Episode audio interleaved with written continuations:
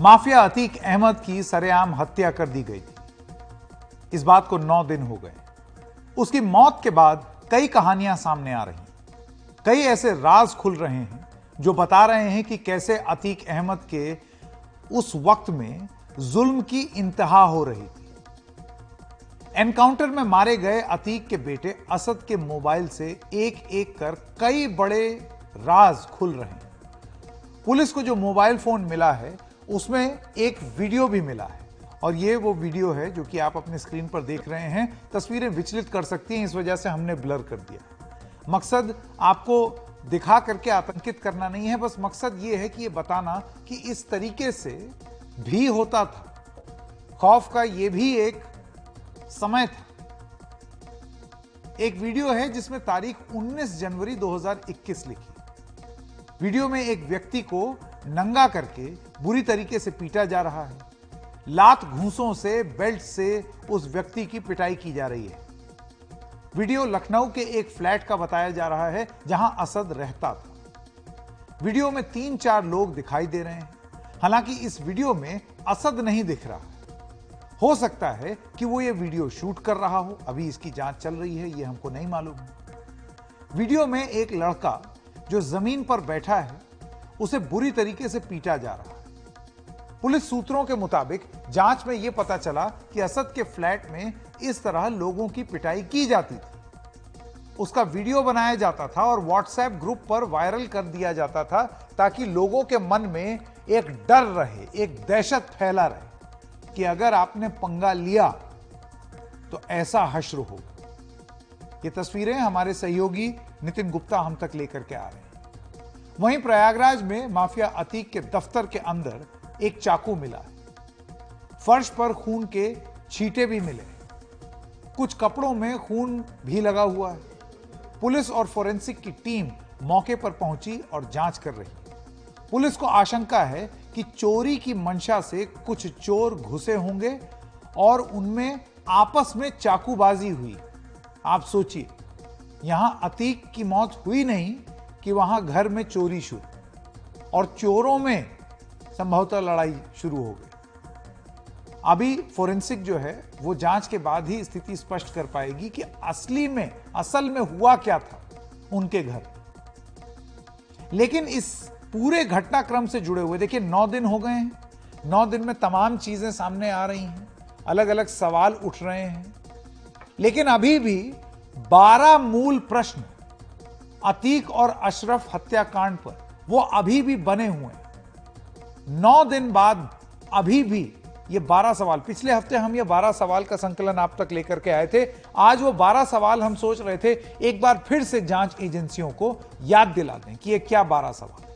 तो आइए ये सिलसिला फिर से शुरू करते हैं। सवाल नंबर एक, हत्या करने वाले शूटरों का असली मकसद क्या था? हमको ये मकसद अब तक नहीं मालूम है। हमको अब तक ये जानकारी मिल रही है कि कोई लॉरेंस बिश्नोई बनना चाहता था, कोई अतीक की गैंग में ही शामिल होना चाहता था, लेकिन उसके बाद शामिल नहीं हुआ और उसी से प्रेरित था, उसी से प्रेरणा ली थी और इस वजह से हत्या कर दी। लेकिन इससे मोटिव साबित नहीं होता, मकसद साबित नहीं होता। तो यह जाँच के नौ दिन बाद भी अभी तक हमें नहीं मालूम है, पुलिस की कोई प्रेस कॉन्फ्रेंस नहीं हुई जिसमें यह चीज़ें पता लग सके सवाल नंबर दो हत्या के लिए आधुनिक और महँगी पिस्तौल किसने दी?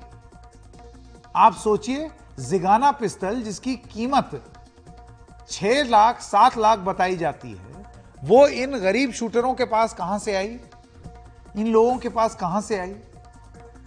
यह एक बहुत बड़ा सवाल है। सवाल नंबर तीन, तीनों शूटर यूपी के अलग अलग इलाकों से थे। एक साथ कैसे एक हमीरपुर का, एक कासगंज का, आप ये सोचिए, एक बांदा का, तीन अलग अलग जगहों के शूटर, ये तीनों एक साथ कैसे है इनको साथ लाने वाला मास्टरमाइंड कौन है? सवाल नंबर चार। इसकी भी जानकारी अब तक हमको मिली नहीं है। इन तीनों शूटरों के पीछे का मास्टरमाइंड कौन है? यह सवाल इसलिए पूछा जा रहा है क्योंकि जिस तरीके से इन्होंने पिस्तौल चलाई, अब लगातार आप जितने भी एक्सपर्ट से बात कीजिए, वो ये बताते हैं कि जिस तरीके से ये गोली दाग रहे थे ना, हाथ काँप नहीं रहा था इनका।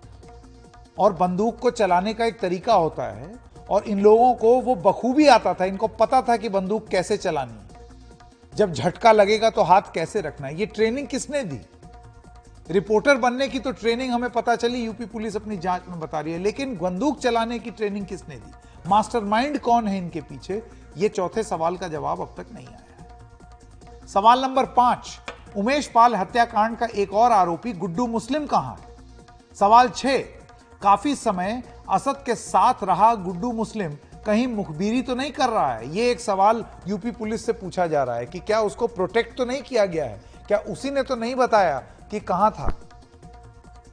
असद कहाँ था? जिसके बाद फिर एनकाउंटर हो गया, मुठभेड़ हो गई। क्या उसी ने तो नहीं प्लान किया है? हत्या। अब हत्या से पहले अशरफ गुड्डू मुस्लिम के बारे में क्या बताना चाहता था? यह अगला सवाल है, सवाल नंबर सात। क्योंकि अगर आप वो सुने तो जब गोली चली, उससे पहले अशरफ और अतीक दोनों ये कह रहे थे, मेन बात यह है कि गुड्डू मुस्लिम, और उसके बाद फिर बंदूक चल गई। तो ये बात क्या है, ये अभी भी नहीं मालूम है। अटकलें लग रही हैं, कयास लगा रहे हैं लोग, लेकिन पूरी तरीके से हमें नहीं मालूम। पुलिस को बताना है, नौ दिन हो गए, अभी तक तो नहीं पता चला। सवाल नंबर आठ, अशरफ जिस पत्र का ज़िक्र कर रहे थे, वो कहाँ दरअसल अशरफ ने, अतीक और अशरफ ने पुलिस कस्टडी में रहते हुए मीडिया से बात करते हुए यह बोला कि हमें तो एक बड़े अफसर ने यह बोला है कि तुमको तो निपटा दिया जाएगा। और अगर हमें कुछ हुआ, हम वो एक पत्र जो है, वो हमारा पत्र पहुँच जाएगा न्यायालय में और मुख्यमंत्री के पास। तो सवाल नंबर नौ ये है कि अशरफ ने जिस पत्र का ज़िक्र किया, उसमें किस अफसर का नाम है? कौन है वो यूपी पुलिस का अफसर जिसने धमकी दी थी? कथित तौर से धमकी दी थी, क्योंकि एक गैंगस्टर था जो कि ये आरोप लगा रहा था। तो उस पत्र में क्या है, ये जानकारी हमें नहीं मालूम। दसवां सवाल है कि लगातार तीन रात मेडिकल टेस्ट के लिए क्यों ले जाया गया? ग्यारहवां सवाल, अस्पताल से कुछ कदम पहले ही मीडिया से बात करने की इजाज़त क्यों दी गई? आप गाड़ी अंदर तक ले जा सकते थे। और सवाल नंबर ट्वेल्व, बारह, कि साबरमती से कड़ी सुरक्षा में लाए गए अतीक और अशरफ को प्रयागराज में उनकी सुरक्षा एकदम से घटा क्यों दी गई? आप सोचिए कि साबरमती से जो चले आ रहे हैं, उनकी वैन में बायोमेट्रिक सिस्टम है। बारह, तेरह, चौदह गाड़ियाँ चल रही हैं एकदम धनधनाते हुए। लेकिन प्रयागराज में आते ही सुरक्षा एकदम ढीली, सुरक्षा घेरा जो है वो एकदम छोटा, और जब पुलिस सीन रिक्रिएट कर रही थी, उस समय ज़्यादा पुलिस बल थी, बजाय इसके कि जो नौ दिन पहले। अब ये सब सवाल हैं जिनके जवाब अब तक नहीं मिले हैं। लेकिन इस बीच दूसरी बार इस प्रकरण पर बात करते हुए यूपी के मुख्यमंत्री योगी आदित्यनाथ ने सहारनपुर और फिर शामली में जनसभाओं को संबोधित करते हुए यह कहा है कि रंगदारी न फिरौती, यूपी नहीं है किसी की बपौती। आगे उन्होंने यह कहा कि यूपी में अब कर्फ्यू नहीं लगता, कांवड़ यात्रा इसकी पहचान बन चुकी है। यूपी अब भयमुक्त हो चुका है, अब माफिया नहीं, महोत्सव हमारी पहचान बन चुकी है। आज भाइयों बहनों, आज पश्चिमी उत्तर प्रदेश में कर्फ्यू नहीं लगता। आज कावड़ यात्रा निकलती है, कावड़ यात्रा। याद है ना? आज कर्फ्यू नहीं, आज दंगा नहीं, आज गुंडा टैक्स नहीं। गुंडा टैक्स वसूली करने वालों की सबकी गर्मी शांत हो गई ना? माता और बहनों का आशीर्वाद है तो कमल चुनाव चिन्ह को और भारतीय जनता पार्टी को सत्ता में आने से कोई रोक नहीं सकता है। और उसी ताकत का एहसास कराते हुए मैंने कहा था तब कि जो लोग गर्मी दिखा रहे हैं ना 10 मार्च आने दीजिए। 10 मार्च 2022 मैंने कहा 10 मार्च को जब बैलेट ईवीएम खोलेंगे ना तो उसमें केवल कमल ही कमल नज़र आएगा। और भाइयों बहनों फिर से प्रदेश के अंदर आपके आशीर्वाद से सरकार बनी। जो गर्मी दिखा रहे थे उस समय, गर्मी सबकी शांत हो गई होगी। वैसे भी मौसम बहुत सुहावना हो गया। कल तक बहुत गर्मी थी।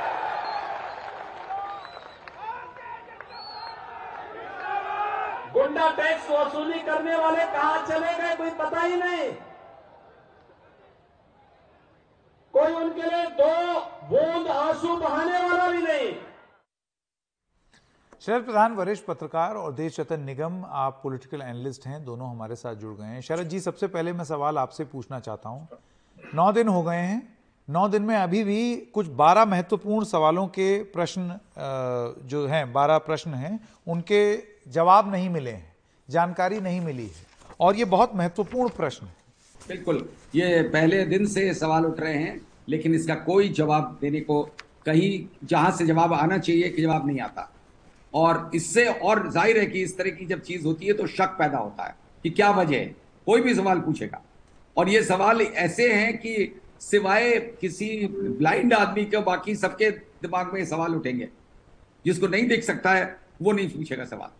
उसके बाद में ही सवाल का जवाब आता है तो वाकई में फिक्रमंद, फ़िक्र की बात है कि क्या वजह है, कि क्या पुलिस के जिस तरीके का जो पुलिस का रवैया रहा सबसे अहम सवाल यही था कि जब साबरमती से लाए तो इतनी हाई सिक्योरिटी उससे ज़्यादा थ्रेट परसेप्शन शायद किसी क्रिमिनल का नहीं रहा होगा। इतना बड़ा क्रिमिनल था इसमें कोई शक नहीं है घिनौना क्रिमिनल हम्म। लेकिन उस गढ़ में आकर के जो उसका अड्डा था जहाँ पे उसका आतंक था उस जगह आके सडनली सारे गार्ड्स खत्म हो जाते हैं।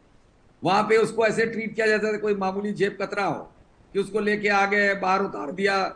ये सब चीज़ें इस सवाल उठाती हैं कि क्या कर रही थी। क्या फैसिलिटेट कर रही थी। जिस तरीके से वहाँ का जो टीम थी, सत्रह लोगों की, पहली चीज़ तो हॉस्पिटल ले जाने की ज़रूरत नहीं थी। वो ट्रीट जेल में या लॉकअप में जहाँ भी जाते हैं तो डॉक्टर आ सकता था।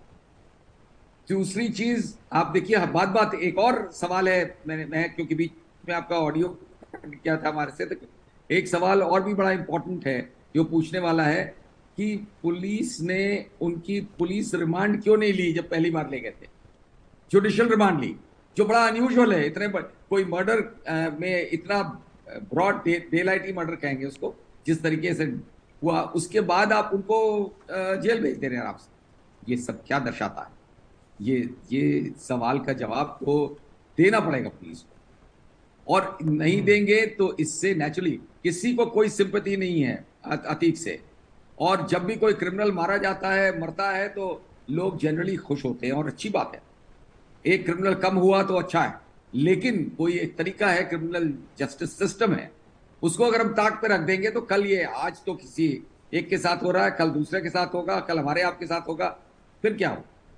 बिल्कुल। तो इतना अनब्राइटल्ड हो जाए बिना बिना लगाम के बेलगाम हो जाए वो जो गार्जियंस ऑफ़ लॉ कहे जाते हैं जी मैं देशरतन निगम जी देखिए आप आप प्रैक्टिसिंग लॉयर भी हैं आप एडवोकेट हैं और आप जानते हैं रूल ऑफ़ लॉ की अहमियत। कानून का राज जो है वो हमेशा स्थापित होना चाहिए। और ऐसे वक्त में अगर पुलिस कस्टडी में एक क्रिमिनल और मैं बार बार ये चीज़ शरद प्रधान जी भी बोल रहे हैं और हम भी दोहरा दें कि ये बारह सवाल उठा करके कोई हम अतीक और अशरफ के आ, की हिमायत नहीं कर रहे। कोई उनकी तरफ़ से हम दलील पेश नहीं कर रहे हैं। कोई ये नहीं कह रहा है कि उनको आ, सजा नहीं मिलनी चाहिए थी। लेकिन सजा कानून देता ये आ, सवाल पूछा जा रहा है। सजा इस तरीके से ना दी जाए कि एक गैंगस्टर को निपटाने के लिए प्रदेश में एक और गैंगस्टर जन्म ले रहा है। ऐसे में तो गैंगस्टर कभी खत्म ही नहीं होंगे। फिर काहे का कानून का राज? संकेत जी ये बहुत अच्छी बात है कि हम लोग महिमा मंडन नहीं कर रहे हैं ऐसे माफिया डॉन का जिसका अंत हुआ। और वैसे कई सारी राजनीतिक पार्टियाँ कर रही हैं। झंडा भी फहरा रही है उनके नाम पे उनको शहीद व बलिदानी भी बोल रही हैं। कम से कम हम लोग एक बहुत अच्छा डिबेट कर रहे हैं वहाँ पर। और जो सवाल आपने उठाए वो बहुत ही मेरे ख्याल से महत्वपूर्ण सवाल है और उनका जवाब चाहिए। क्या उनका जवाब ढूंढा जा रहा है या नहीं ढूंढा जा रहा हमें ये इस पर विचार करना है। दो हाई लेवल एसआईटी बन गई हैं और दो जुडिशियल पैनल भी बन गए एक झांसी में जो एनकाउंटर हुआ और दूसरा अतीक अहमद के ऊपर जो अपराधी गतिविधि और कार्रवाई हुई और तीन ये जो लड़के हैं, अपराधी हैं, जिन्होंने उनकी हत्या करी, सरेआम हत्या करी। तो देखिए, चूक तो हुई है और पुलिस के डिपार्टमेंट के अंदर से चूक हुई है या जानबूझ के की गई है, ये मैं समझता हूँ जाँच का विषय और ये सवाल धीमे धीमे निकल के आएँगे।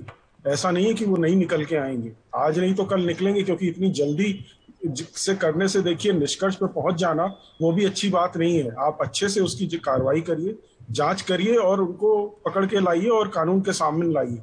देखिए, हमारे यहाँ कानून का राज, जैसे आपने बोला रूल ऑफ़ लॉ है, और उसी के तहत ही कार्रवाई होती है। सजा का अधिकार देना सिर्फ़ न्यायालय के पास है और किसी के पास नहीं है। पुलिस का काम है उनको पकड़ के कोर्ट के सामने लाना और उनको ऊपर, उनके ऊपर मुकदमा चलाना और सारे साक्ष्य और तथ्य कोर्ट के सामने रखने। तो वो अपना चार्ज फ्रेम होगी और चार्जशीट फ़ाइल होगी, उसके बाद न्यायालय फैसला करेगा। इसमें तो देखिए दो राय नहीं है। और यूपी में जो ये हुआ, इसके देखिए तथ्य जानना बहुत ज़रूरी है। कौन ऐसे लोग हैं जिन्होंने ये इसकी सुपारी दी? पर्दा उठना चाहिए। क्या कुछ राजनीतिक दल भी इसमें शामिल है? क्या उस, वो कुछ ऐसे राज बता के गया है या बताने वाला है? जिस तरह से उसने गुड्डू मुस्लिम का नाम लिया जिस तरह से फेक आधार कार्ड है और यहाँ तक कि उनका जो वकील है उसको भी आज कॉन्स्पिरेसी के तहत उसके ऊपर भी धाराएँ लगाई गई। वैसे वो ऑलरेडी उसको सजा मिल चुकी है 2006 के जो उमेश पाल का जो किडनैपिंग थी उसमें उसको ऑलरेडी आजीवन कारावास मिला हुआ है उस लॉयर को। तो ये बहुत गंभीर मामले अगर लॉयर भी शामिल हो जाए तो मैं बत, मैं देखिए मैं तो खुद भी शौक दूँगा अगर एक लॉयर भी इस तरह के अपराध में शामिल हो जाता है तो रूल ऑफ़ लॉ कहीं ना कहीं डेंट होता है। देखिए लॉयर्स का काम बड़ा साफ़ है। किसी ने अपराध किया है उसको भी बचने का अधिकार है वो लॉयर की एडवाइस दे सकता है। लेकिन लॉयर उसमें शामिल नहीं हो सकता। तो ये बहुत गंभीर सवाल है जिनका देखिए हमें भी जवाब चाहिए और आपको भी चाहिए आपके दर्शकों भी चाहिए। बिल्कुल लेकिन बिल्कुल। हम हम किसी निष्कर्ष पे अभी नहीं पहुँच सकते किसी के ऊपर उंगली अभी नहीं उठा सकते। हाँ चूक हुई है ये हम ज़रूर और हम सवाल पूछने के बिल्कुल ही हकदार हैं हम सवाल पूछ सकते हैं। जी शरद प्रधान जी।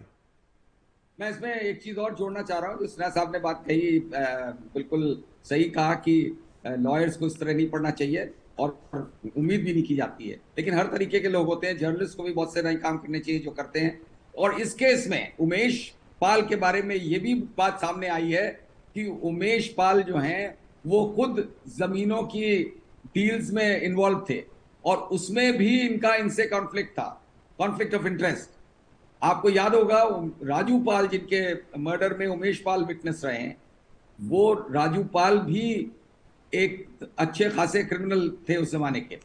और ऑफ़ कोर्स अतीक से बड़े क्रिमिनल नहीं थे वो और वही लेके उनका भी झगड़ा था। मैं तो शरद जी लेकिन मेरा सवाल यही है देखिए मैं मैं आ, कोई भी डीलिंग कर रहा हूँ मेरे खिलाफ मामले दर्ज हों लेकिन ये सब कानून के तहत रहते हुए अगर सजा अदालत सुनाए और उसके बाद न्याय अदालत दे, तब बात समझ में आती है, इसी को रूल ऑफ़ लॉ कहते हैं, इसी को कानून का राज कहते हैं। लेकिन जैसा कि आप ज़िक्र कर रहे हैं कि एक अपराधी था, उसको दूसरे अपराधी ने निपटाया, फिर उस अपराधी को निपटाने के लिए एक और अपराधी आया, और इस सब के बीच में जब अपराधी अपराधी को निपटा रहे हैं, उसके बीच में जब ये बात होने लगे कि आसमानी फरमान हो गया है और हमने ये खत्म कर दिया वो खत्म कर दिया। तो ये कितना गलत है? पाप करने का हिसाब यही होता है। ये भी कहा गया था। नहीं हिसाब हो लेकिन कानून करे। सौ बात की एक बात यही है। मंत्री ने यूपी के एक मंत्री ने ये बात कही बिल्कुल कही थी उसी दिन कही और बता दो संकेत परमिट तो मैं एक चीज़ और बता दू। एक बात और भी जो है अंदर खाने में ये चल बात हो रही है। ये चर्चा है ब्यूरोक्रेसी में पुलिस में भी पॉलिटिशियंस में भी कि कुछ संदिग्ध लोग जो मंत्री हैं वो उनका भी अजीब सा सस्पिशियस रोल रहा है इस पूरे कनेक्शन में। अतीक के साथ हर पॉलिटिकल पार्टी के लोग कनेक्टेड रहते थे। अब ये सब बातें जाँच के दायरे में आएँगी या नहीं? अब यही देखना होगा कि ये सब बातें जाँच के दायरे में आएँगी या नहीं और ये जो बारह मूल प्रश्न हैं इनके जवाब कब तक मिलेंगे? कब तक प्रदेश को मिलेंगे, कब तक देश को मिलेंगे? क्योंकि अगर आप इसी तरीके से, आप ये समझें कि खत्म हो गया है, गैंगस्टर का आतंक का अंत हो गया है, ऐसे सोच करके अगर आप, बिल्कुल अंत होना था, लेकिन कानून के हिसाब से होना था। कानून के हिसाब से नहीं हुआ है। तो नहीं हुआ है तो ये बारह मूल प्रश्न हैं, जिसका जवाब यूपी पुलिस और यूपी की सरकार से हर किसी को मांगना चाहिए। आप दोनों का बहुत बहुत धन्यवाद हमारे साथ जुड़ने के लिए।